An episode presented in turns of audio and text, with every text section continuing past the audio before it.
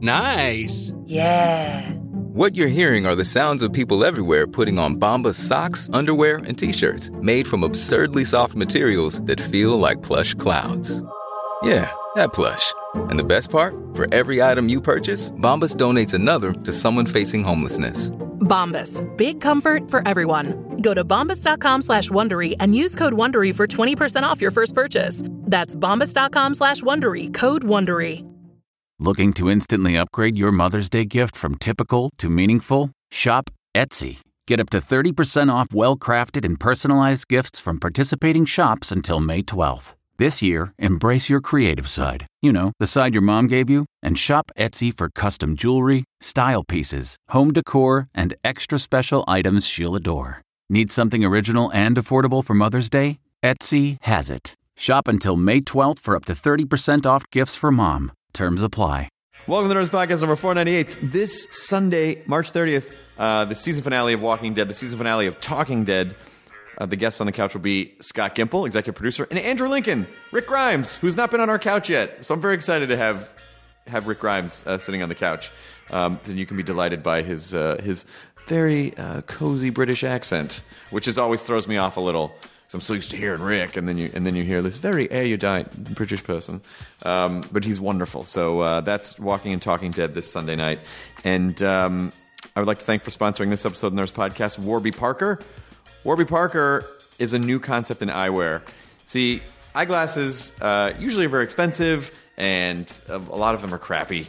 And they don't really care. You don't get a lot of uh, customer support when you're buying glasses in Warby Parker. So we're going to change all that. Their prescription glasses start at just 95 bucks. All right, including lenses, including lenses, and that includes reading glasses, sunglasses. Um, they're going to make it super easy for you. If you go to warbyparker.com/nerdist, you're going to choose five pairs of glasses that online you go, hey, those are kind of interesting. They're going to ship them to you. You're going to try them on. All right and then you're going to get free three day shipping with the pair that you want. You don't get free the free three day shipping with the try-ons, but once you pick a, a glasses and, and the lens you want, then three day free shipping using the offer code Nerdist. Warby Parker makes your experience completely risk free, free shipping all around. Good folks, good people. Very excited. WarbyParker.com/slash Nerdist. This episode's Hannibal Buress, um, who's never been on the podcast before, and is a, a guy that I've been wanting on for ages. But these New York guys, it's tough to pin them down. Like when they get out to L.A., you got to just pin him down like a butterfly on a board. It's tough. It's easier when you have. Jonah Ray, Jesus Christ, where Hey, did you come from? I have been sitting here on every episode the entire time. Sometimes I don't talk for episodes at a time. I was always there with you, Chris. I thought I was just hallucinating. No, no, no, no. That was just the weird sweater I was wearing. Even now, I can just put my hand directly through your body. Hmm, yeah, you can. Uh, Hannibal Buress' new special, live from Chicago, is on Comedy Central tomorrow, Saturday, March 29th at midnight. And what a fantastic guest he was. Uh, so here we go, the Nerdist Podcast, number 498, with Hannibal Buress. Jonah? All those times where there was one set of footprints. Yeah. It was me watching you from across the beach, chilling out with a sweet flaming Margie. Oh, boy. Now entering Nerdist.com.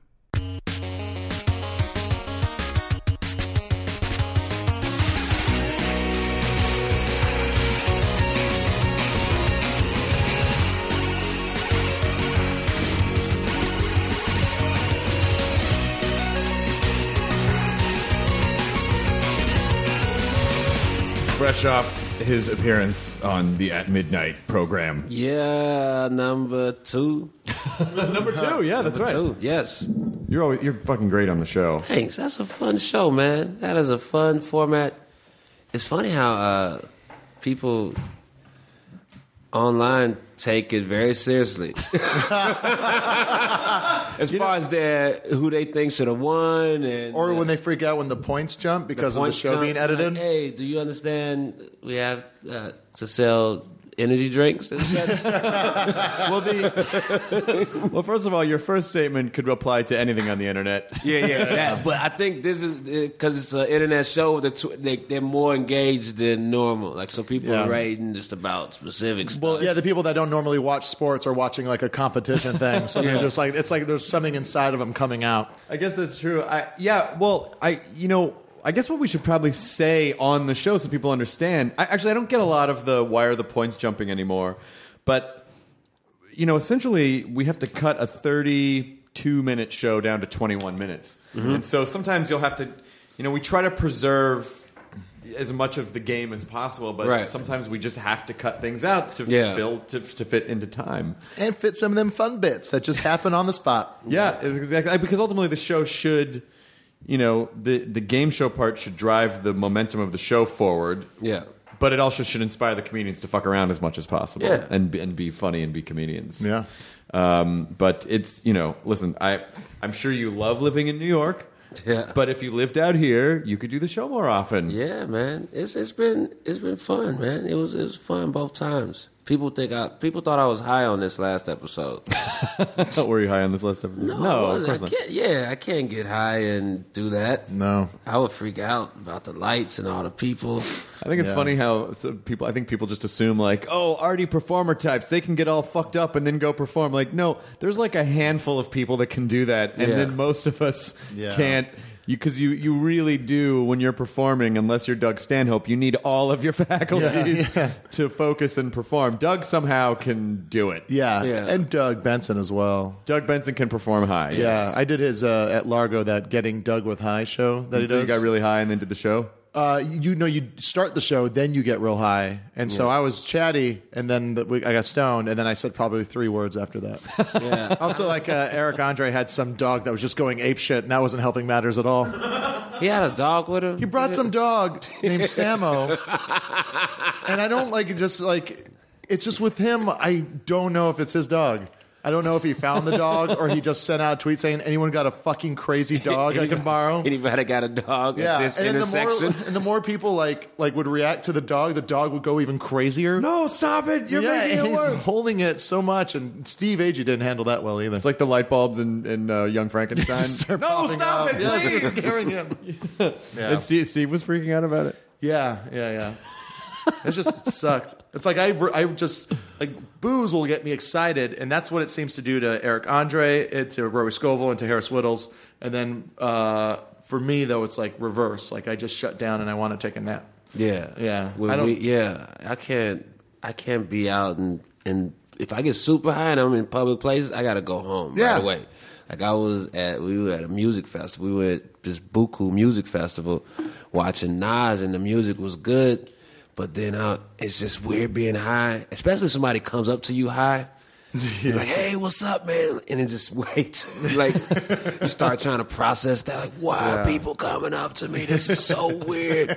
I'm too, like, you just start getting all weird about just performing. Yeah, Yeah. everything. yeah. Just what are people's roles in life? it's like some people are. Mine is the like the I get freaked out of, of uh, the time lapse where it's um, I'm constantly thinking that uh, like how long have I been here? How long have I been sitting here?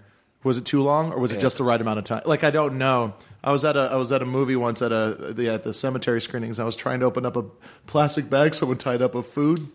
And I was like trying to do it quietly, but it was just making it take it a long time ago. And then I was like trying to work on it. And then I looked up, and then everybody's staring at me. and I was just, I was like, I'm so It was a week later, different movie. Yeah, yeah, it was a- It's been yeah. cemetery the whole time. El Topo's a real long movie. I don't know what I'm doing here. The last time I got high was in like 2002, maybe.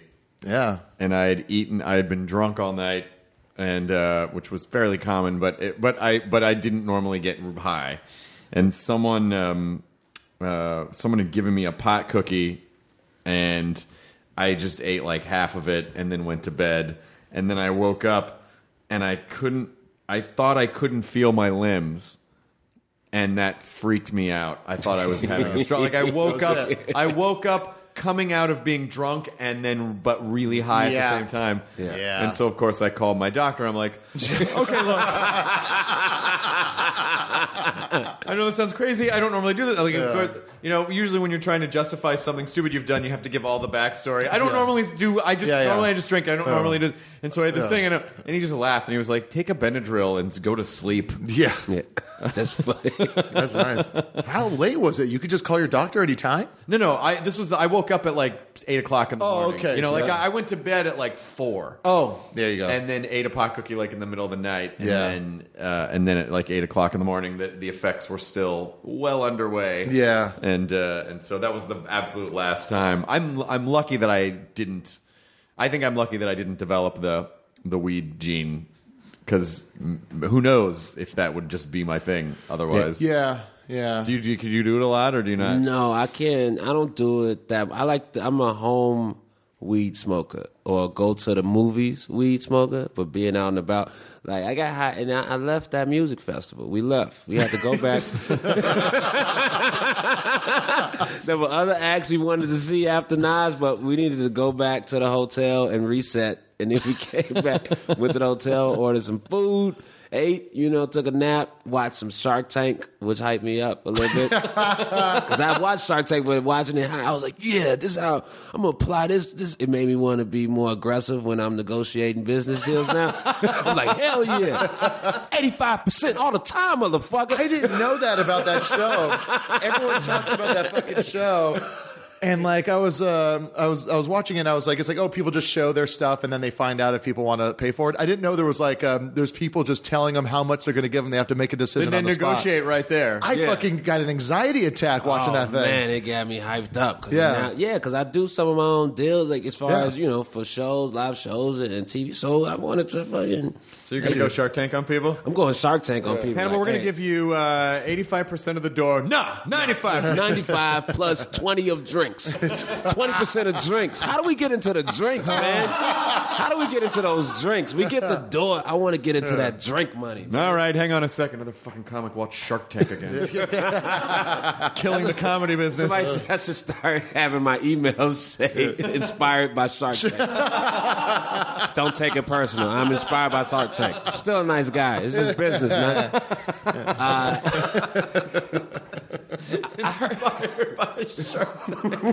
I heard. Uh, I forget who it was. It was some band. Was it?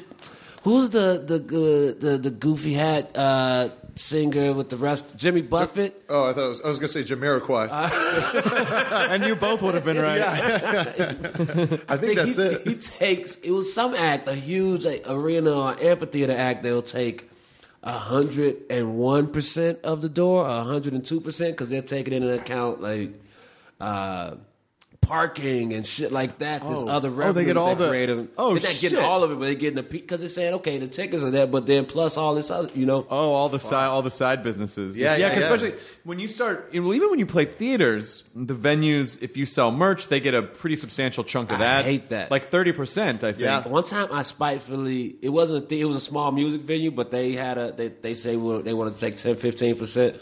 So I spitefully just sold my merch outside, Oh, right in front of the thing. right in front of it. I said, The- theaters are weird that way. Sometimes I remember that, like there's been times where we, uh, like at a Nerdist show we've sold out like just like crazy and like right away we'll sell out a show and it's like a ton of people there and then like we'll be doing like the signing in the lobby. I was like, hey, can I just get a beer while we're sitting there? They're like, nope, sorry, it's not on your rider. We closed it up. You can't have anything. I'm like, "Oh, no, there's- we sold Oh, it I out." remember that. I think I remember when that Yeah, happened. it was You're even like, you. Like it's like in a, in a rare moment, you like you're like, get the guy a beer. Like, it's- I'll run grab it for him. What yeah, do you need? Yeah, yeah, yeah. Well, real. but there are all sorts of um, some of the theaters though. They're very specific. A lot of, especially if it's a union theater, there are very specific rules about who can do what. Oh, yeah, to who sort of can- who protect can't the, press well, yeah, on that it. who when the thing stopped recording. So they have very specific rules. So I, it's not that they're being dicks. It's just like those are the rules that they have. Yeah, yeah. Yeah. So you just you have to you have to know that going into those kinds of venues. Are you doing clubs now? Are you doing more theaters? What's your what do you what are you doing a charging? mix, but yeah, starting to do more theaters, which is is nice. But yeah, it's uh it's a different thing, man. Where it's super expensive. Where you start off losing, not losing money, but the the cost of it right away. It goes right up because you you um uh, I mean you know these are luxury problems of course, but but but it's but you know, you when you sell out a big venue, people automatically go, "You must be making a ton of money." It's like, no, no, it costs almost just that much just to operate the theater. Yeah. To hire all, you know, to have all the people there to turn the lights on. There's like a turning the lights on cost, and it's usually incredibly high. And like you said, there's just a specific person for everything. Well, this has got to open up the curtain. We don't need a curtain. Still got to be there. Well, yeah, that's right. Because when when we were talking about like, oh, well, we want to get a, you know, we just want like a simple screen to project some stuff on. They're like. They're like, oh well, um, yeah, that's eleven hundred dollars. Yeah, yeah. I mean, like literally, String like guy. String guy's gotta obscenely come in. large, Yeah. just to get any kind of any extra Yeah. anything in the show. Yeah, because some, sometimes I have a DJ, and so they were like, "We, oh, you want to have a DJ? He has to get turntables. All right, that's five hundred dollars. no, it's Is it though? Fucking he'll do it on his phone. Two little mini turntable. oh, so phone charge. So, so, charge, so, yeah, yeah. So four fifty. and a phone charger. We're gonna have to use our own phone charger. Yeah. So, So charger Got to charge. bring in another guy to do the phone charger thing. So Yeah. yeah, you- So when, when people when people complain about like Ticketmaster fees, you're like, we get those too. We're we get the reverse end of that Yeah. as well. We get the other sort of the weird fees. But so do you do you prefer? What do you prefer? Do you do you like the theaters? Or I like I like theaters just because it's not as much commotion. Uh, it's just more people don't feel obligated to buy drinks. I mean, that they're not required to buy drinks. It's not a drink minimum, so pe- and people are focused. So there's no drink service happening or people moving around. So it's a more focused show, and it's it's uh, and it's usually going to be an audience that's that's there to see me. Where in a club, it might be mostly people there to see me, but it might be a mixture of people just going to a comedy club. Whereas in a theater, bachelorette parties don't go see. Yeah, They don't see comedy in theaters, no matter what. You know, I never understand whenever they're like, "Oh, we got a bachelorette party." I was like, "Why do they want to go see comedy?" That's how, like how uncreative most people are. Is Yeah. It's like in a time that they're supposed to just go off and be crazy, they go and try and watch a fucking comedy. Yeah. Well, it's silly because they they don't. I mean, nothing against bachelorette parties, but it's it's all about the girl getting married as it should be. Yeah. But in a comedy situation, they need to focus, and Right. most of them cannot focus long enough focus because they're drinking Yeah. out of dick straws. Yeah. and you know, like fucking around and texting and. Yeah, do it at a fucking TGI Friday. also the the entitlement of fans is uh is is not as much entitlement with theater fans versus comedy club. Where nobody's written me for a theater show and say, "Hey, it's my brother's birthday. Can you fuck with him?" But a comedy club is like, I'm seeing you at the improv. My brother's gonna be sitting up front, talk some shit. Like, what the fuck do you want me to do? Hey, happy birthday, bitch. so I was at the airport. and so it's just a weird thing where people are like, Do you understand how comedy works? It's not fucking requests and shit. No, I custom think- comedy. Yeah. It's not a private show all of a sudden. yeah, a corporate gig. And what if you did fuck with a brother? and The brother's like, "Why? What did I do?" Big, I paid twenty I five mean, dollars. I, I was, I liked you. Why are you? My brother told you I haven't seen my brother in ten years. I didn't tell this motherfucker nothing. no, what are you doing? Get him. Um, wh- when did you? Uh, well, first of all, I loved seeing you pop up on Reddit when during Louis' AMA. Yeah. where they said, you know, who's your favorite comedian right now? And he said, he said you. He said Hannibal Buress, and then immediately like. And then you blew up on Reddit, and then a bunch of people started watching your videos. Did, did that feel like a turning point for you, or was it just part of the thing that was already It sort of didn't happening? feel like it, but it just. I remember, you know, talking to people after shows and seeing that they they found my stand up on Reddit, and that that community is really really active. It's interesting to uh, to look at sometimes. But yeah, it was just that was a that was a good boost, I think, as far as online following and just people. Like you could if you post a video on there, it could get, get around really fast. So That's like being knighted all, all of a sudden, like with Louis going, this man, and everyone's like, what? Yeah, it's real cool. Man. I mean, he's he's great. I opened for him a few years back, actually, uh, doing some shows with him, and just watching what he's done over the past few years is crazy. Because just I think when I opened for him, it was 2009 when I opened for him, and he was huge. It's like, oh, that's huge. And then, like,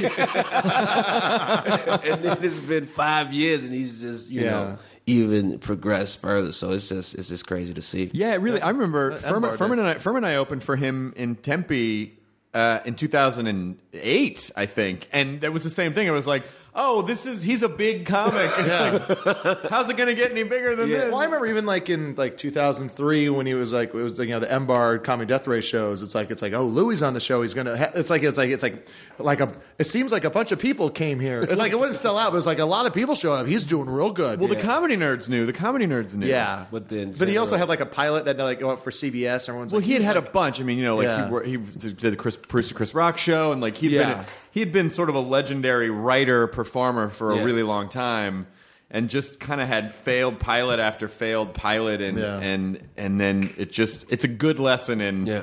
You just Then one you day- stick fucking stay in the game. Yeah, then one day he hated his kids on stage. Everything changed. That's really when it did change. Because he was an amazing joke writer before, but all these kind of like weird, outlandish premises that he had Mm-hmm. of like, you know, going down to hell and then the guy, uh, suck my demon Yeah, going, yeah. suck my dick. You Oh, didn't you, have to do you that. didn't have to do that. That guy doesn't even work here. You know, like all those weird premises.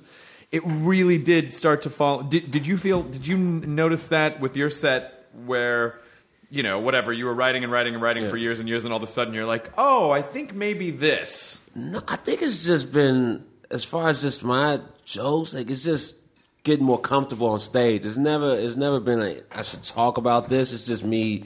I'm more comfortable just telling longer stories now, and just more comfortable on stage. It hasn't uh, the subject matter itself hasn't really changed that much. Just I've had more experiences through traveling and just drinking and kicking it, and I just talk about that. Really, that's mostly what I talk about. Is just being on the road, getting drunk, or being in New York, getting drunk, and some dumb shit happening, and then I recall it.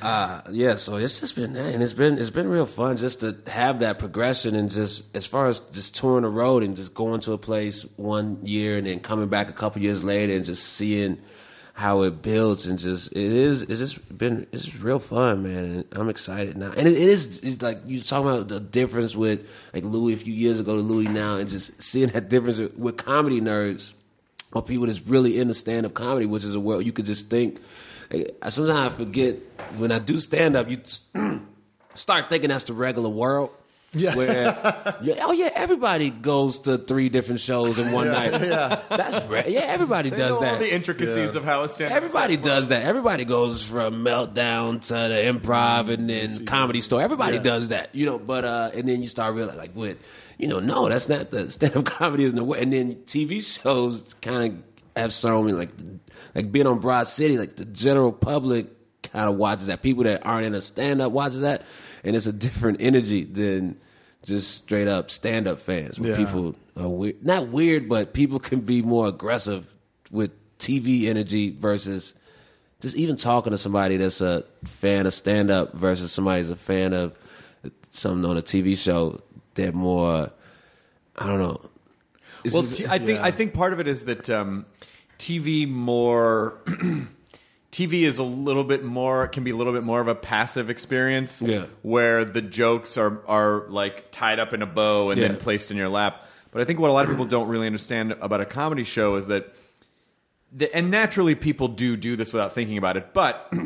People do have to make a little bit of effort in a comedy club. Like they have to make a little bit of effort when they go see a comic to sort of meet them at least part of the way. With Right. like, okay, I'm going to focus my attention on you, as opposed to you know when you're watching TV, you don't really have to focus. You can, oh, you can kind of catch stuff, Yeah. You know, but in a club, you have to try a little bit. As an audience Yeah. member, you just just a modicum, just a little bit, and if you do, then it works out great. Yeah. It's funny. Just I'm just talking about just also the differences in people I've encountered at my stand up shows now. Like at- at my Sunday show in, in Brooklyn, I have somebody's. I've been doing it for a few years and it's been doing well. But just a couple weeks ago, I had some guy come up to me before the show. This never happened. He's like, "So man, what what are you talking about today?" what are you talking about today? I was like, "What the fuck." Before the show, before the show. I'm like, I guess you now, motherfucker. Goofy motherfucker. Like, it, it just made me, it's, it made me feel so weird. That is weird. Like, it's like, what's felt- on the docket? What are you gonna on What are you gonna take the piss out of today? like, don't ah. try to understand me off stage. Because I've been keeping up with the news today. You got some pretty good stuff you can hit even- on. you know what it is? That it almost sort of feels like why do you want to know? Do you want to judge me before I even get on stage? You need to approve the topics. You want to nudge your girl? Like, oh yeah, he told me he was going to say this shit right. or bet he's gonna when you talk when you go, well, I'm going to talk about horses, and this time I got drunk at a church, and then he's going to go, oh yeah, I'm not interested in any of those things. Refund, please. I'm glad you told me that. Glad you told me. Is there, is there a playbill? I can see your set list and see what's going to. Mm-hmm, mm-hmm, mm-hmm. Can I follow along? Yeah, yeah. Uh, you have a bouncing ball underneath the stage. I can just see the words before they show up. That'd be a really funny live gag to do. If Someone actually just Yeah. bounce the ball through all your stuff. Um, I remember I, uh, well, because also it wasn't that long ago, but I saw you at the Hot Tub Show, which is the first time I was on stage a couple days after my dad's funeral, and uh, it was a strange. I went on stage without really knowing if I was going to talk about it or not. Yeah. and then I just did, and it felt amazing. Yeah, it to was a talk good about. set, man. Oh, was a thank, really I really set, yeah. appreciate that, and I did this bit that or I, I said this thing and it didn't quite work, but I still love the idea of it, and I want to try to figure out which is there should be a word that you we have in our language so that when you see someone, people obviously want to express something when they Right. see you. And a lot of times they don't know what to say, so they're like, "Oh, hey, man, I don't." Uh, and there's there was a word, and I think I said like "flarb" or something would Yeah. be a great word where you it's just an acknowledgement word of like, this word means I care about you. Yeah. I don't know what to say. There's nothing I can say, and you know that, and we agree. Yeah. And uh, and but when I got off stage, the first thing you said to me, you were the first person I saw, and you go, "Hey, man, flarb," and I'm like, "Oh, I love you. I love you so much. That's so great. It was so great." That is a good idea, man. It is, yeah. Just because it is, I've had that too. As people, somebody's passed, but you don't know what to. Do you just send something? You send food? What do you do? You just like Yeah, I don't know. You know it's weird though, because in other cultures, uh, they have those words that you hear. It's like um, like when someone says, "Oh, there's this word," and they go. Like we go, what does that mean? They go, well, it's the general idea of you know, like basically what you said. They have like you know, Japanese have a lot of terms like that where it's like, what does like you know this mean? They go, oh, and it's this long. It's almost a story, Right. They're Like it's like that should they? Sh- but there's none of that in English because it's too literal. Well, I think we do have those. There are colloquialisms, like you know, if you if you're talking and then someone says "word," how do you really explain that other than going, "Oh, well, this is an acknowledgement and an, an affirmation that you you know when someone says Yeah. something and you're just acknowledging if you don't have anything to add, but you want to say like." Yes, I understand what you're saying, and I agree. I say dig, yeah, dig, dick. dig, dig. but there is no, but there is no word, and I feel like there should be a word for that moment because there's it is it, there's always a there's always this this gap between oh I want to deal I want to say but I don't and you don't I don't what are we supposed to you know? And I find I found myself caretaking people a lot like no no no no no don't worry about it I understand. Yeah. there's nothing you can say you know? So Bummer. bummer hey bro Hey, bro, bummer. it's pretty weak Yeah. bummer, bummer about your pops. Late. Shit's beat. Yeah, That shit's beat. Shit's beat. Want to hit up Disneyland? Yeah. Maybe something Want to play video games? diversions? Any idea? I got all diversions. Yeah, yeah, yeah. That's all I got. diversions. That's all I offer if a friend's going through a breakup or a hard time. I go, I go. Do you want to go out and do something distracting? You know, that's like that's, that's all I can because I'm not about to just sit down and talk about feelings. My name's Jonah Ray, and I'll be your distractor. yeah, exactly. distracted. I will show you a good time. I will be the goalie between Yeah. you and sadness. yes. And I'm really bad at it because all I do is play Bone Thugs and Harmony Crossroads over and over. Wake up! Wake up! Wake up! I'm gonna miss your Uncle Charles. How? Y'all, sorry. I, Yeah, oh, that's okay. Uncle no, it's Charles, all right. y'all. No, no, totally. Um, how good are you? How comfortable are you at talking about real, real, real stuff on stage versus just you know just some like things that happened recently? like real stuff. Like I don't know, cause I, I talk about some some stuff sometimes, just but it didn't. It, it tonally, I don't know if it fits in, in, in some of the stuff, but I, I I don't know. It's not. I'm more apt to talk about real stuff in, in regular life than I am just trying to do it on stage. You know what I mean? Yeah. Like, what do you mean, like real stuff? Like, I, I address death a little bit, and I talk about. I mean, but I do it in a joking way. Where I talk about. I wonder who, what famous people will die before me, which is like a legit thought. Like, who's gonna die before? me? You know what I mean? Yeah. Like, I think about that. Like, even my my peers. Like, I'm like some of my peers are the same age as me. We're not gonna die at the same time. Yeah. Who's going to go first? Who's gonna go first? Ooh, let's let's think right now. Who's gonna go first? oh, oh man. like I think it's just with with a barring all accidents and what my girlfriend one year older than me, she's very. I think she'll live longer than me just because she's healthier and shit. She doesn't. She only eats fish. From the Pacific Ocean? That's not healthy now.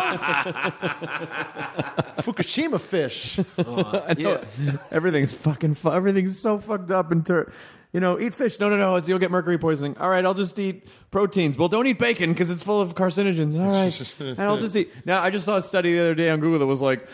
Uh, vegeta- a recent study suggests that vegetarians might be more susceptible to certain cancers. I'm like, oh, fucking great. fuck me.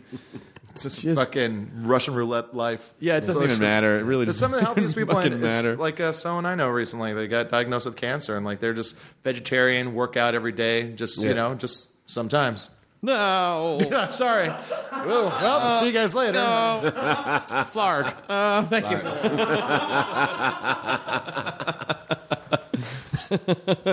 uh, but you, what's great about what I really like about your stand up is that it does something like the first several years that I wrote stand up, maybe even the first 10 years, and even still sometimes I was always like, oh, there's got to be a joke. There has to be a thing. There has to be a mechanism that makes people. And then I started to realize, like, no, things can be funny without having to punch them in the face Yeah. with uh, you know, like you, Hannibal, just talking the way that you tell stories is just nat is just naturally really funny. And did you always kind of have that rhythm, or did you evolve that way, sort of like with the audience? I think it's just when funnier stuff that happened for a long time.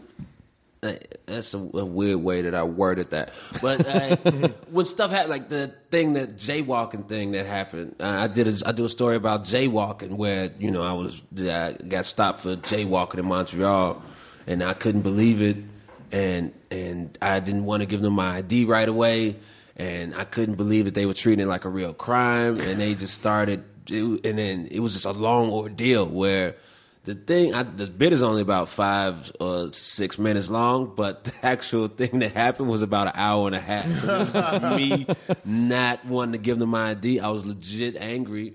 And I was, they called back up. Oh, jeez. it's just me and these French cops arguing. I'm just, and he, it was just a long, so it's just, I think I've had just crazier experiences that, you know, lend themselves to, having you know being a long story. And then it's just i like trying to find the jokes within that and punch it up you know just knowing how the story began and how the story ended and just finding the spots where the jokes can happen. And then it ends up more like you know traditional not traditional but regular setup. Like i want to do a story in a way where it's almost still set up punchline jokes though you know what i mean Yeah, that, that's that's the kind of the, the kind of stories I like doing, or even watching, where it's um, you let the instead of bringing up a premise and then making jokes off of that, you tell a story and let the the, the moments and the beats of the story be the setup premise to the jokes you then uh, end up making. So you kind of you know sprinkle them throughout, and you find those kind of like if a story is you know A to A to B, you have these little like uh you know A one, A two, A three um, kind of moments to jump out and joke about it, and then jump back into the story. And that's what I think you did great.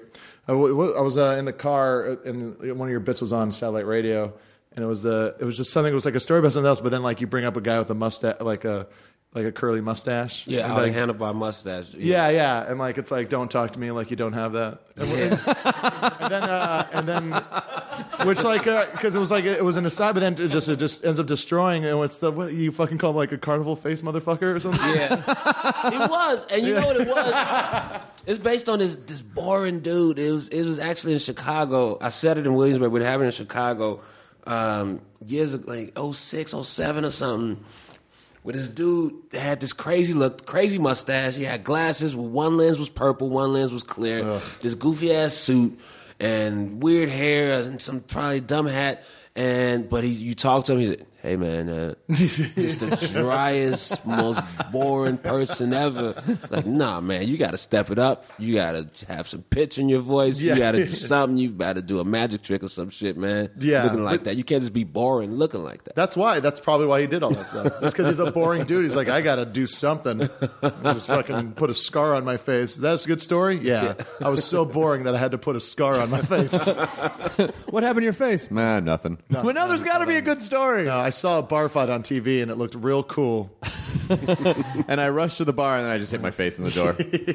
and that was pretty much it. Yeah. Is there um, it, w- when you're kind of building your, you know, when you're sort of building each hour? Yeah. you- it- do you think of it in terms of like thematically what you want to say, or do you just kind of tell a bunch of stories and then the theme kind of emerges from there? Yeah, it's just telling stuff and trying to link it loosely. Like the this one, my newest one is just the first maybe six seven minutes is just me talking about doing stand up, like opening for Tracy Morgan and some having a girl tell me to tell her a joke and why I like stand up versus this and why I won't go perform for the troops and so these bits is just so it just starts out me doing talking about doing stand up for a minute, and I go into. I just try to make it link. Like I don't, I don't. I'm not, you know, married to having perfect segues, but if it comes up in my head, oh, these bits can go together. I'll do it in a moment, but I'm not. Like, this has to be like that. Like I'm happy to change subjects and act like it didn't happen. Just go talk about something else. So yeah, it's just about. I just like to. Ha- I like to close big and open big, and then in the middle, the rest of the shit can happen. You know.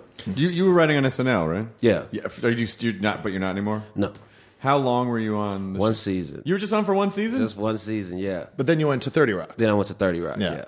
What wa- I would imagine that was a much different. Uh, Very different. Just different in lifestyle and everything. Because 30, 30 Rock was more of a traditional job, but it's also more collaborative because we're all in a room together. You know, we pitching on stories or pitching jokes. And it was way more, it was just more about making everybody laugh in the room. Like if you pitched a joke and everybody laughed, then it got in. So we would have the the script on a projector and the writer's assistant is there and then, you know, we like we gotta beat this joke. So everybody pitched for a while. And sometimes we'll get it on, you know, somebody say the one thing first and then that'll be the joke.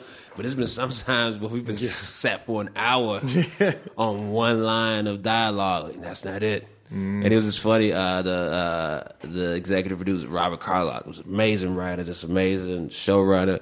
But you know, the way you know, if you pitched a joke he he didn't like, but he still acknowledged that you said something. You'll say, uh, "What if Tracy said?" Uh, Tracy say, uh, "Turtle, turtle, turtle nuggets," and and he was like, "Hmm." just make that sound good. Yeah. Just, no, just, mm, just to acknowledge that you said words Yeah, yeah, and you flarb. just flarb. Flarb, yeah, yeah. Flarb. Yeah. Sorry for your loss. Yeah, there's always that. Sorry for your joke loss. Sorry that you put that bit of what you thought was good out into the world and it fell flat, never to be heard Yeah, again. those are the worst moments in a writer's room. Where like, because someone has to say something. If it just, if no one says anything, it's worse. but you really have to.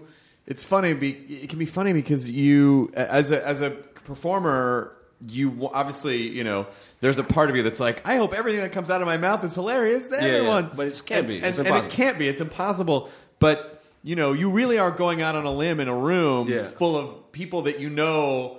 Are equally or funnier than you are, and Yeah. you you know you kind of want to like oh you know Right. Yeah. I want to I want to keep the level up to where my peers are, and when you throw something out and it you know as Doug Benson says lays an egg, Yeah. then uh, you know you have to have a real thing inside you to go. You know what?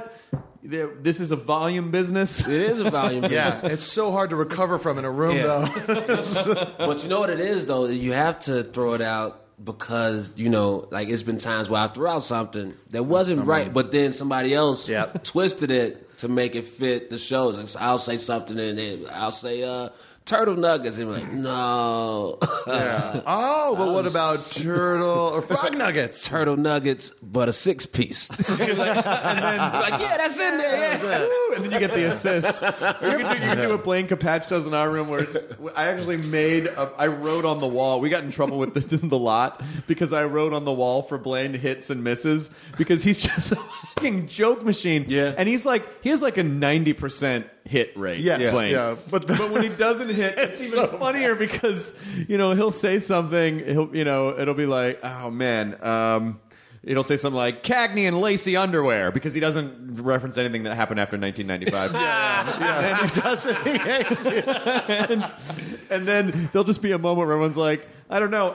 And then he'll just do, he's, he's resorted lately to answering the stapler. Oh yeah, I love that movie. Does He'll pick up the stapler and go, sorry guys, I gotta take this. Yeah. You gotta get me out of here.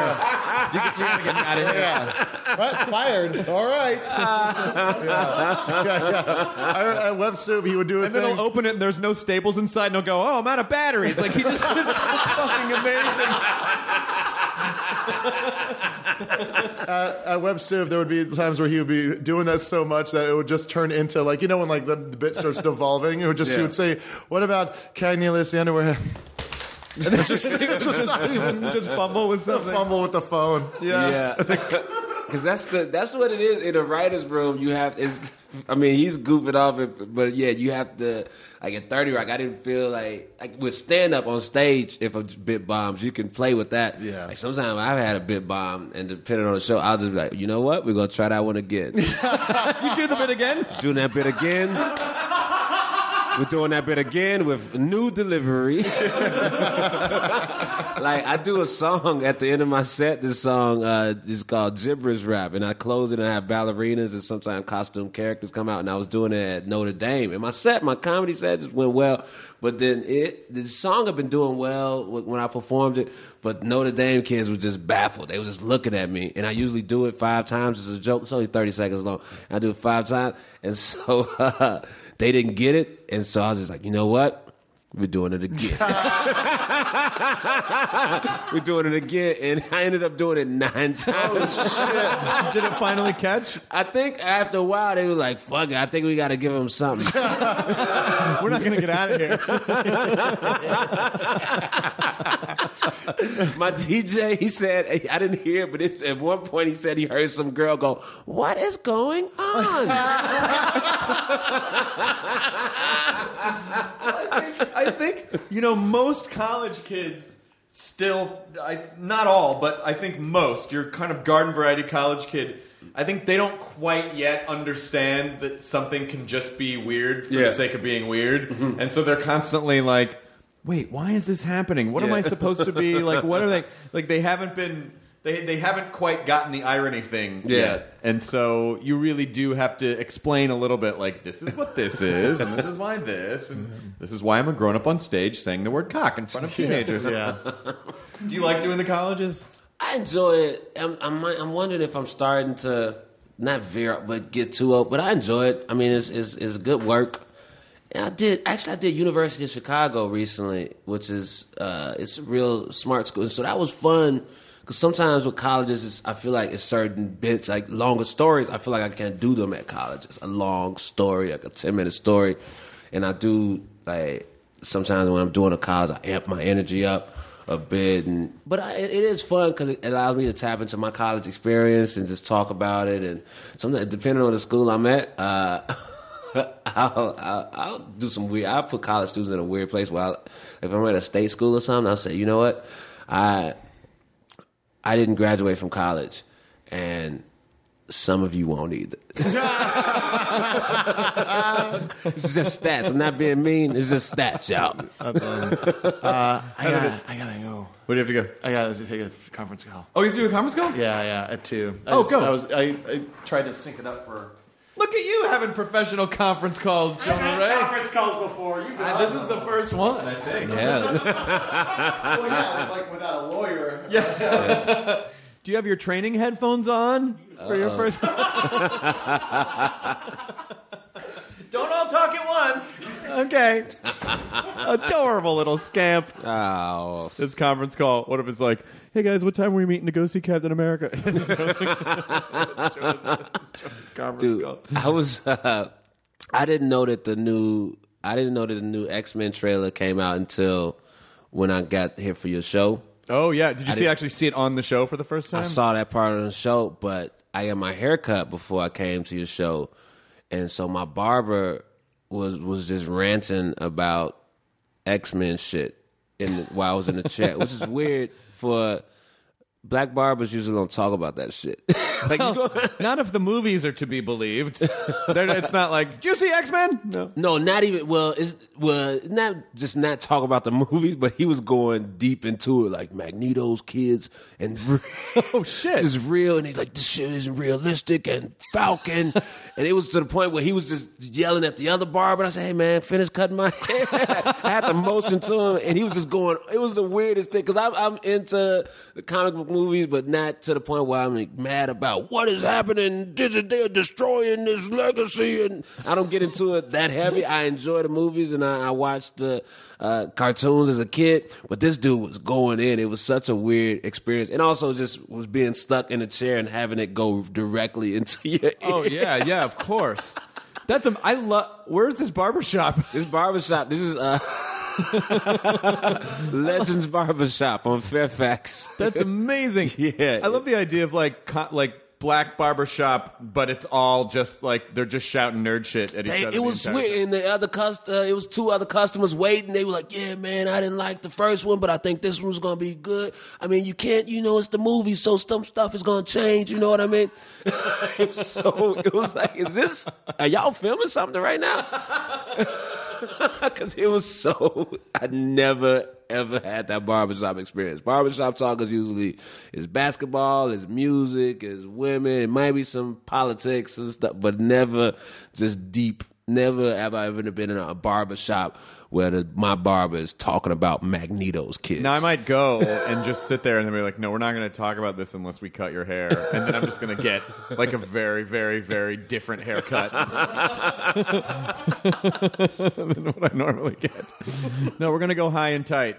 All right, I don't really have the head shape for that, but let's do it. Um, so, how long are you in Los Angeles for? I leave tomorrow night. Okay, and you go back to New York, or you on tour?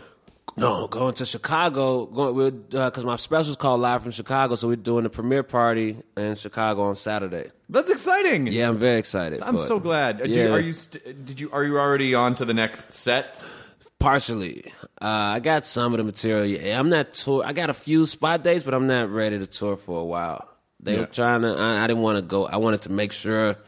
I want to make sure I got it right, and I want to think of different ways to, you know, incorporate video and music and different stuff into the show. So I want to. I don't want to tour into probably uh, summer or, or fall pretty heavily. What are you going to do when you get back to New York? Back to New York, I I don't know. Hook up my Xbox One. I just got an Xbox One. I know I've had one for a while, and I haven't. I've not had time to actually hook it up. I went to take it out of the box, and I'm like, "Oh, this is a little bit of a process." Yeah. Like because there's there's there's are many pieces. Yeah. and it, there's you know there, it, you're essentially setting up a media network when you hook the Xbox up and the Kinect and everything. And I'm like, "Oh, there's this is a little intricate for right now. I just want to lie down." Also, the reason that I've been I've had it for a few days uh, before before I even left, but it was I, I was kind of having separation anxiety with my 360, where because I play NBA 2K14 and GTA, but it was just like I, I've had the 360 for years now, so it's tough to kind of take it to the side, and and so I, I wasn't ready yet. Yeah, The NBA games and like the Tiger Woods games and the Madden games, they're really like the Louis C.K. of video games, where it's like every year we're gonna have a new one.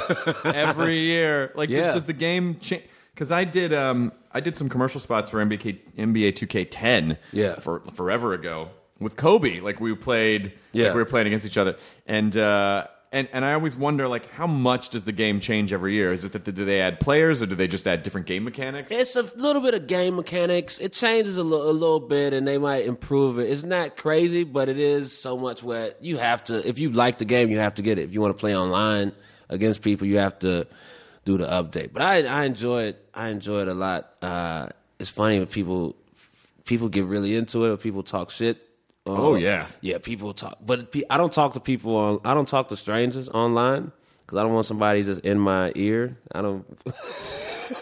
I don't want a shit. stranger just in my ear. But even still, like if they have their headphone in, you can just hear them talk shit through the TV, dunking on your ass. You better quit. You quit. Or like if somebody's up by 15 points, they'll pause the game and go to the quit thing to show you that you should quit. Oh. oh, that's Or now I gotta change my username, but some people know it's me, and so they'll somebody will beat me, and then they'll write me on Twitter like, "Yeah, I just crushed you." what, what is your name? I am Hannibal Buress. Uh, Because I had it in 2000, I got it in 2008. I got my Xbox Oh, Live, gotcha, so yeah, it's just my name. Yeah, oh, okay. So they can just find you directly. Yeah. yeah, it's funny. But Yeah, it's the a- more public you become, the less. It's, it's funny how protective people can get of their gamer tag. They're like, no, I don't want a bunch of people what knowing what I'm playing at any given time. I don't know Yeah. why. It just feels it feels intimate. it does for some feel reason. weird when I'm like, "Oh, for real? You know, Netflix now?" Yeah, that is weird. stop Netflix. tracking my habits. oh yeah, Netflix now. Oh, that's what you up to? Oh yeah. oh, you haven't got the new NBA yet? Mm, Seriously? Still playing that one? All right, stop taunting me. Don't Wow, at he's playing a lot of video games. I thought he was on a TV show. No, they must have cut his part down or something. I'm like, wow, Kumail, how do you have time for do this? Joan and I were talking about this the other day. He was like, "Fucking Kumail and Emily have time to play and watch everything. They watched and played everything to completion." He's like, "How do they do that? They work. They both work all the time. I have not mastered that yet. I have like an hour a night to play something, and that's it. I don't know Yeah. how. I don't know how I can catch up on everything. I still want to be able to. I feel like I need to play. I need to take like playcations where Yeah. I basically just like take a week off and just catch up on everything. But I haven't been able to do that. Like, yet. you, you mean staying at home and doing it? staying at home and doing it, just staying at home and just playing everything. It's like one day this game, second day this, you know, then catch up on True Detective on Wednesday, then on Thursday, you know, because I feel like Yeah. there's so many things that I'm just behind on. Yeah, it's easy to feel like that because people putting out too much stuff. Now, do you ever? I, I kind of have those fears where I'll watch something then in my mind I go, this is so noticeably not good. Are they aware of that, or do they all kind of go home go, going, "We're doing it"? And and I worry that. Am I outside the bubble of not being aware of whether or not you know, like, what if stuff I think is hilarious, and I go home and then and then, but behind my back, people are like, "Oh, he doesn't know. Should we tell him? I don't know." Uh, well, this is this is a special case. Let me assure you of that. uh, but yeah, it is weird. Just I remember being at uh, when I was at SNL, and you know SNL just by nature, you know, it's a different host. It's you know different stuff in the news, so it's different. It, some shows are better than others. Some hosts are better than others, but it's very uh, scrutinized in the press every episode. And so I remember seeing the press say shit like about sketches. I mean, man, don't say that. That's my my friend. My friend worked on that sketch, and my friend was in. Like, so it just started. So it is easy to, but you know. I think the thing that I, I really have started to started to really accept and try to think about is just I accept it as just you know the same way we might talk shit about a you know a fast food restaurant. Like ah this fast food restaurant. You have to just accept yourself as a brand and that people will criticize it or like it or say or might like it one day or you know y'all talk shit about McDonald's or people talk shit about McDonald's but still end up getting McDonald's fries sometimes Right. you know what I mean Yeah. so it's just accepting that that's part of you know this business and that people are gonna say stuff and you just gotta keep working and try to do good shit. What do you What do you ultimately? what What is kind of your ideal situation? What are you working toward? Anything specific that you want, or is it just like just to keep working? Keep working and also now just try to I'm I'm working on some animated feature ideas and then I want to work on a a, a a movie idea with me as the lead and then from there just kind of start kind of a production house like similar to what you're doing you producing your own stuff and and do things like that and maybe even getting I was talking with a friend yesterday. I'm real big into music. I go, you know, I have musicians open for my shows, and uh, and uh, I go to a lot of concerts and festivals. So I was thinking maybe even starting a small record label. you Oh, know? wow. Like yeah, just getting a couple artists and just seeing if I could do something in, in, in that that regard. What's great is that there's no reason that you can't. Yeah. I mean, like you literally can just do that Yeah. and just put it out. Right. That's how easy that stuff is. Yeah, it's just uh, you know find somebody that I believe in and you know try to guide them and so yeah, I'm thinking about doing that now. Just And record. please pardon what I'm about to say because I'm not saying this because you're black and he's black, which I'm sure sometimes people do. They're like, oh, they just compare you automatically Yeah. to like other people who are, are of the same race. Like, Yeah. oh, just like no, no, just because we're. But this is more about the business side. But the fucking the Tyler Perry compound in Atlanta is shocking to me. Do you know like the whole the de- the depth and scope Have you taken a tour? no, Oh. but I but but someone's kind of like walked me. I mean, it's this insane autonomous yeah. production entity that essentially just churns out and produces and releases and like everything from like start to finish. They just do everything. Yeah. Now, obviously, the content might be questionable. Someone said to me like, "Yeah, the reason he makes so much money is because I'm fucking pay anyone." I don't know that for a fact. Yeah. I'm guessing it's probably true. I don't know. I mean, just because it's not like the you know like the films. It's sort of like they're almost like the web video of film. Like they cost you know like a two million dollars to make Yeah. this, and then you know whatever. And he has the sitcoms too, like two sitcoms. He's got the those- sitcoms, with too. those hundred episode deals that they God do. damn it, that's insane. Yeah, the ten ninety deal, where the first ten do well, and then they order ninety. God, is that all in syndication? Is that how those work? I think that's just straight up TBS. Oh, the TBS Yeah. deals.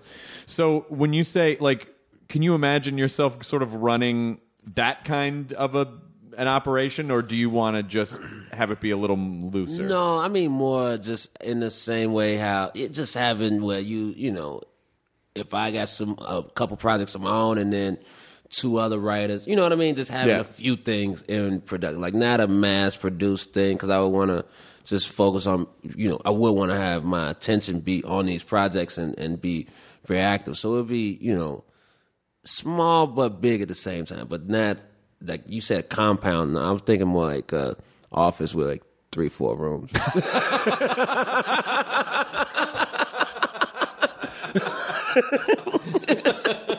This is our little compound. this is our compound. We we do a lot of good work here, and it's fun. And we got a ping pong table, and we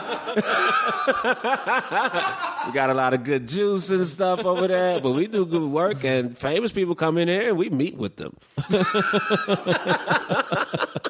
so it's a you know it's spiritually a compound. Yeah. There's not a moat or or turrets with a defense. No, it's just yeah, it's uh yeah, it's an office building. It's nice, you know. We painted it.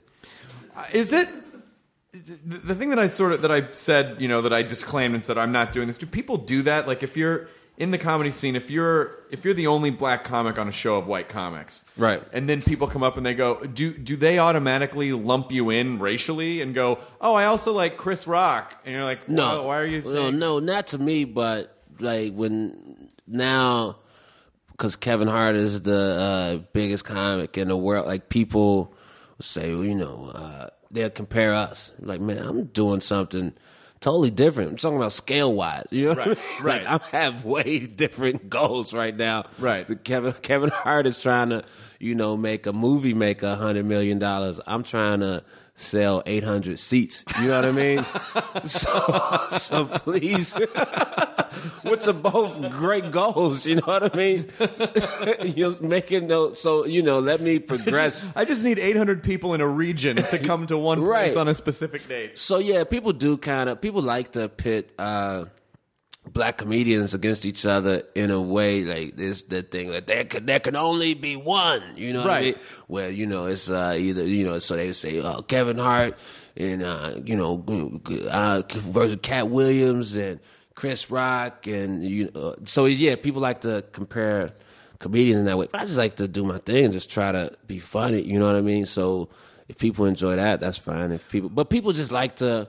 I mean, it just makes for discussion. That's what it is. People like to discuss stuff, and it's easy to discuss something if you got something to compare it against. you But know? with any comedian, it's like there doesn't, the, you know, there's the base level where you're first starting out, and then like the top where Kevin is or where Yeah. Louis is. But you can still do really well and not. Right. You could be listen. GTA is great, but GTA is a great game. But Saints Row is pretty good It's too. good too. Yeah, exactly. it doesn't all have to be GTA Five. Like there's also there's room in there where it doesn't have Yeah. to, you know. Well, yeah, like, people won't let you succeed on your own terms. Where if you're not at that level, to some people, where they say, where they just think you're feeling, no, I'm doing, Yeah. I'm doing cool, and I pay for my parents and all that. shit. You know what I mean? Yeah, I sold out two shows in Chicago, not five shows. No, that's really hard to do. It's really hard to do that. Uh, so uh, I remember actually because it comes up a lot. With I, uh, I talk about uh, when I was opening in Chicago uh, for this guy Chance the Rapper. It was uh, and I uh, it was a packed rap. And, you know, sometimes tough. I've done shows with him before in smaller venues where it worked out okay. At SOBs in New York, there's like 200, 300 people. That's easier to command as a stand up. But this was the Riviera in Chicago, which is a couple thousand. And- oh man. and so, uh, and I remember going up, and I made one. I made a bit that people didn't. Uh, I did a bit that people didn't like, and then at one point, this dude just started chanting at me, "Kevin Hart, Kevin." Oh shit. I I have to say uh, the the idea of performing for a largely black audience and knowing that it's not going well and knowing like they're going to let me know that they're not enjoying This was not a largely black audience, though. This was a mostly white young audience. Chance yeah, it was. Uh, it was mostly white. Maybe it was. Yeah, if ten percent black, if that. But it was mostly white, and the dude that Well, I'm sorry, they were racist. I don't even know if it was racist. It was just weird, and just it probably. It, I wasn't built on the show, so it's just all of a sudden the comedians out. But that's but that that in any type of like let's mash music and comedy up, it's a very delicate. Yeah. There's a very hard line. It just it works. It, it's exactly what you said. Like the size of the venue really matters. Yeah.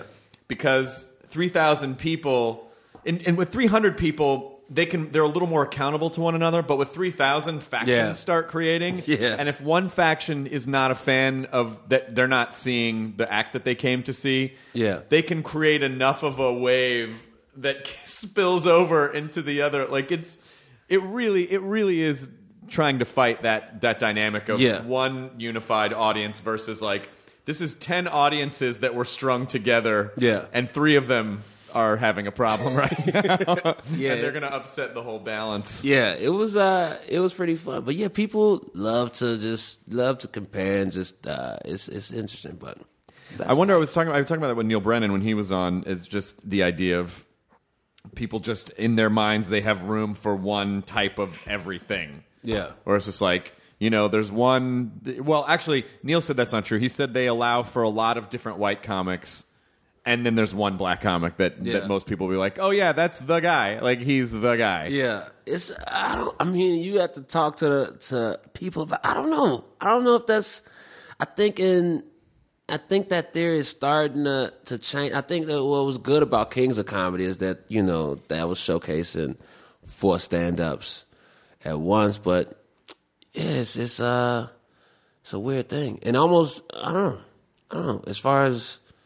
I don't know. I don't know what's happening. Edit this part out.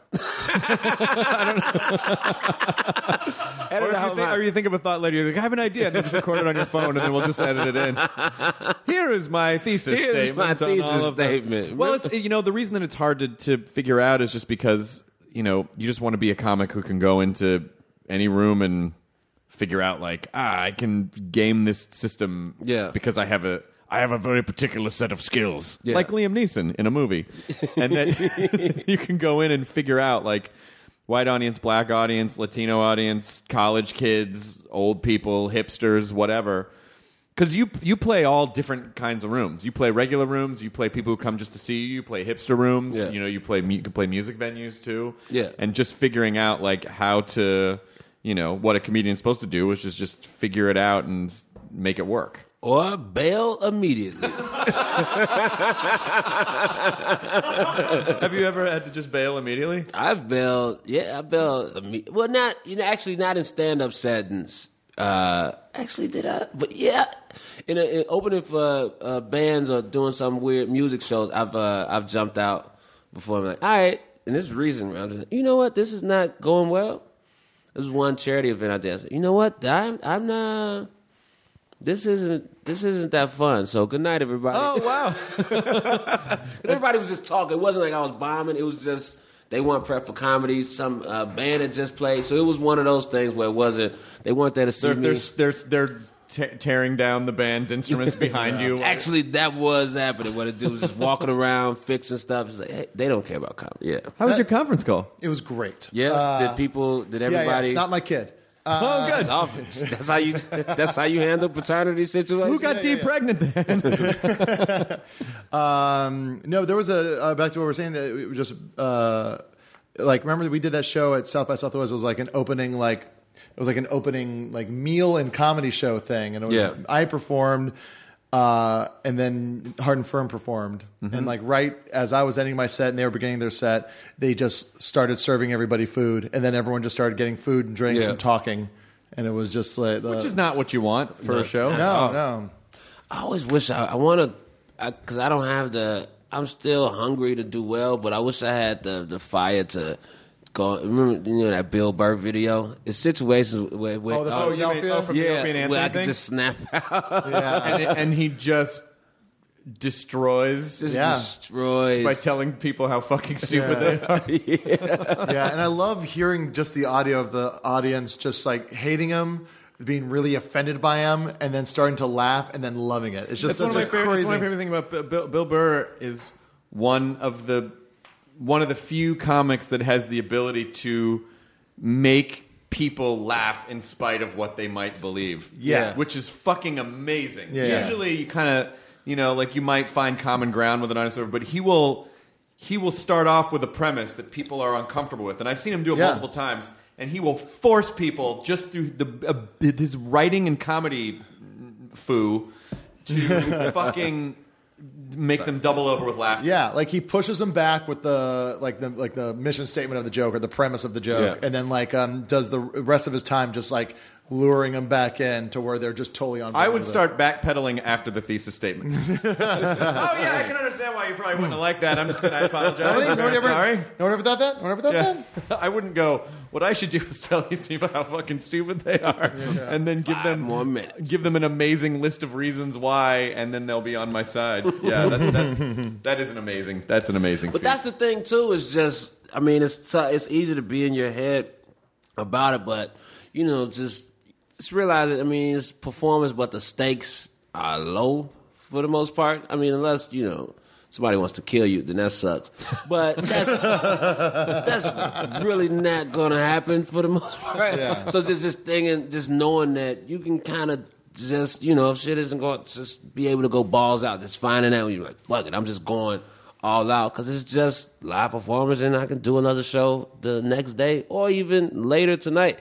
And so just trying to get in that mind state, that don't give a fuck, and just you know, Does it bother you when you go off stage if it did, you know, or do you like, well, eh, it's just that another show? Uh, it might bother me for a little. And it, it like aspects of it will bother me later sometime. Uh, uh, but yeah, it doesn't it doesn't hit me as hard as it as it used to, unless somebody was really dumb or a heckler. But usually uh, hecklers don't um don't ruin my my show. I had my last I was in Providence, and I do a joke about uh how I don't want to I don't go overseas and perform for the troops. And this one dude yelled he yelled out, "Pussy!" And then I was like, "Why am I pussy?" Even uh, who did he say? Uh, who's one of uh, uh um like uh, who's one of those Toby Keith? Oh yeah, he was like, "Pussy!" Even Toby Keith went over to perform for the troops. I was like, "Hey man." I'm a way different dude than Toby Keith. Don't don't put us in the same box, you weirdo. Even that country musician went over there for the to perform for his main audience. And so, and then I said, "Did you serve?" And then uh, he said, "Yeah." And I said, "Where Where'd you serve?" He said, "Don't worry about it." And that's when I saw that he was in the reserves because if somebody served in Afghanistan or Iraq, they would tell you right away. Right. They, they know somebody would say, "Yeah, I toured I, Afghan- I was Afghanistan two tours." Crowd claps, move along. But then he said, "He said, don't worry about it." I was like, "You're in the reserves, aren't you?" You're not even in the. and he was mad as shit. I was like, "You're in the reserves. You probably do the laundry for the army."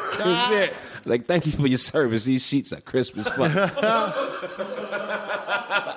He was mad as fuck. Did the audience? Where was the audience? Our audience, they loved it just because he was being a dick. And I saw the dude because it's a small club. He was waiting by my uh, green room, but the security got him out of there. But he was waiting. Like I could see him waiting during, like, in the later part of my set. What if what if he what if like he came up to you and he did get to talk to you and he's like it's like listen it wasn't the reserves. There's so many secret wars that you don't know about. that if I said anything, And I'm so sorry, I have to do this. And then Yeah, yeah. thwick, just in your neck. Thick, thick, thick, thick, thick. sleep eternals. The idea of secret wars is crazy. Both sides keeping it a secret. I think we're fighting. I don't know. But don't tell anybody. I'm about to kill you. yeah, it's just machine guns and fucking cannons with silencers on them. So it's just they just say shh. Okay, I know you have to kill me, but don't tell anybody you killed me. We're just gonna keep this between us. Please take this to my family. yeah. My best friend died in that war. What war? I mean, my best friend died. w- Just Mumps? uh, Yeah, yeah, mumps. yeah, yeah, mumps. Scurvy. He fell on a gr- grenade. Yeah. Mine. Where? Ohio.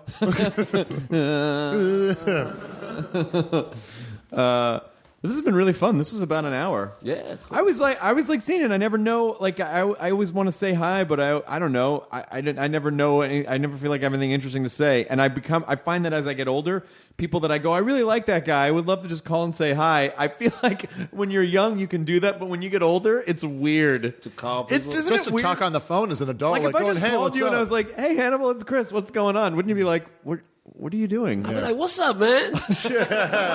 Nobody calls me but my manager. Thank you so much. this is all I want.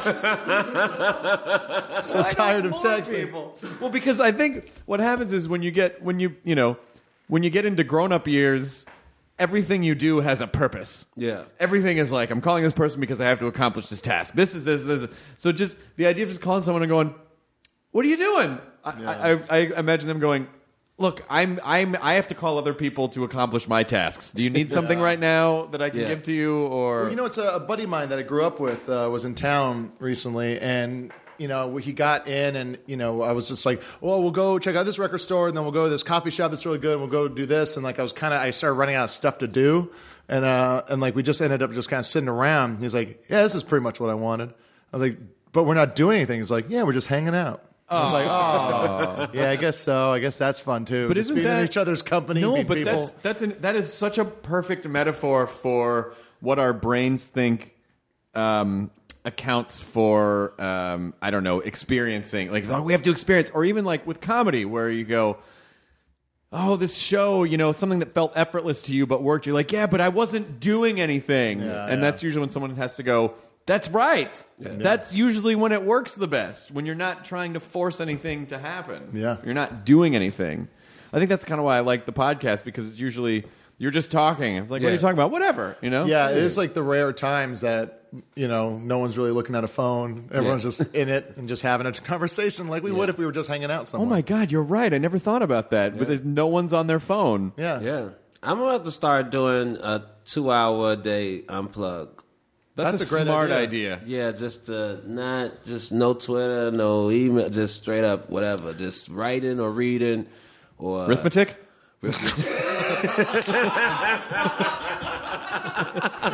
No working, working out, work, work, working, working, Yeah. Expers, exercising. But I think that's be yeah more mentally healthy because it's easy just because it's so much stuff and you think you have to get to it right away or look at it Yeah. right away and it's just it's, it's you know yeah it's become yeah a lot of it's a lot of time sucks out there. yeah. It's just a Chinese water torture for your brain too. It's Yeah. just like a lot of little information, just constantly like tapping away at it. Yeah. And ti if, if you did unplug, if you were to unplug for even larger parts of the day, time would move slower.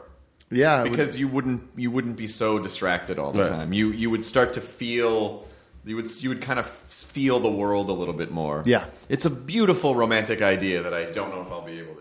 Well, but I you always know- love the concept of it. Well, what it is too is that you got to get everyone else on board because if you don't return a text or an email, even these days, people freak the fuck out. Hey man, did you get that email? Yeah, yeah. When did you say? I sent it an hour ago. I get so frustrated with people who who nudge and check in if they don't hear for like half a day. Hey man, just making sure you saw that. Yes, Yes. I saw it. You Yes. don't need to know that a couple hours later. Yeah. I saw your email.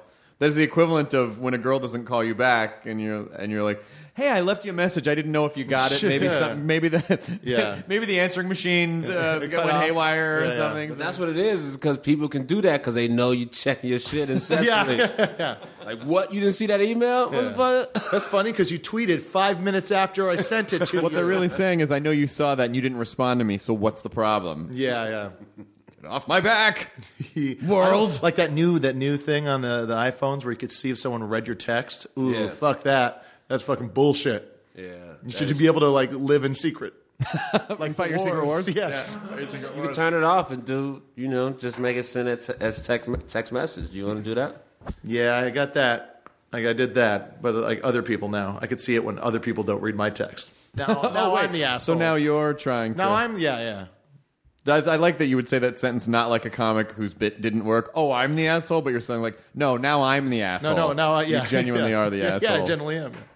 Um, well, so when does the special come out? Comes out, uh, uh, airs on Saturday, the 29th. Wait, Saturday the 30th? I'm so confused. Of April? No, Saturday the 29th at midnight or 11.59 on Saturday if you want to be a weirdo about it.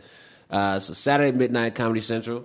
And it's on Comedy Central Direct right now for download for five bucks. Nice. So you can get it. Yeah. So, yeah, that's when it comes out. Live from Chicago, a second special. I'm psyched about it. I talk about a lot of stuff.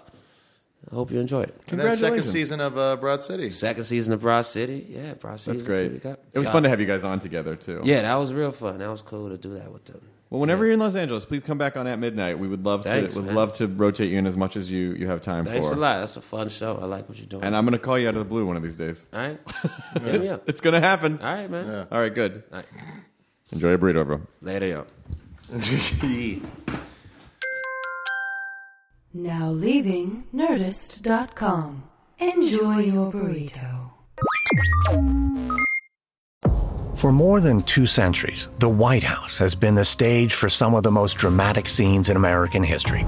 Inspired by the hit podcast American History Tellers, Wondery and William Morrow present the new book, The Hidden History of the White House. Each chapter will bring you inside the fierce power struggles, the world altering decisions, and shocking scandals that have shaped our nation. You'll be there when the very foundations of the White House are laid in 1792, and you'll watch as the British burn it down in 1814. Then you'll hear the intimate conversations between FDR and Winston Churchill as they make plans to defeat Nazi forces in 1941. And you'll be in the Situation Room when President Barack Obama approves the raid to bring down the most infamous terrorist in American history. Pre order The Hidden History of the White House now in hardcover or digital editions wherever you get your books.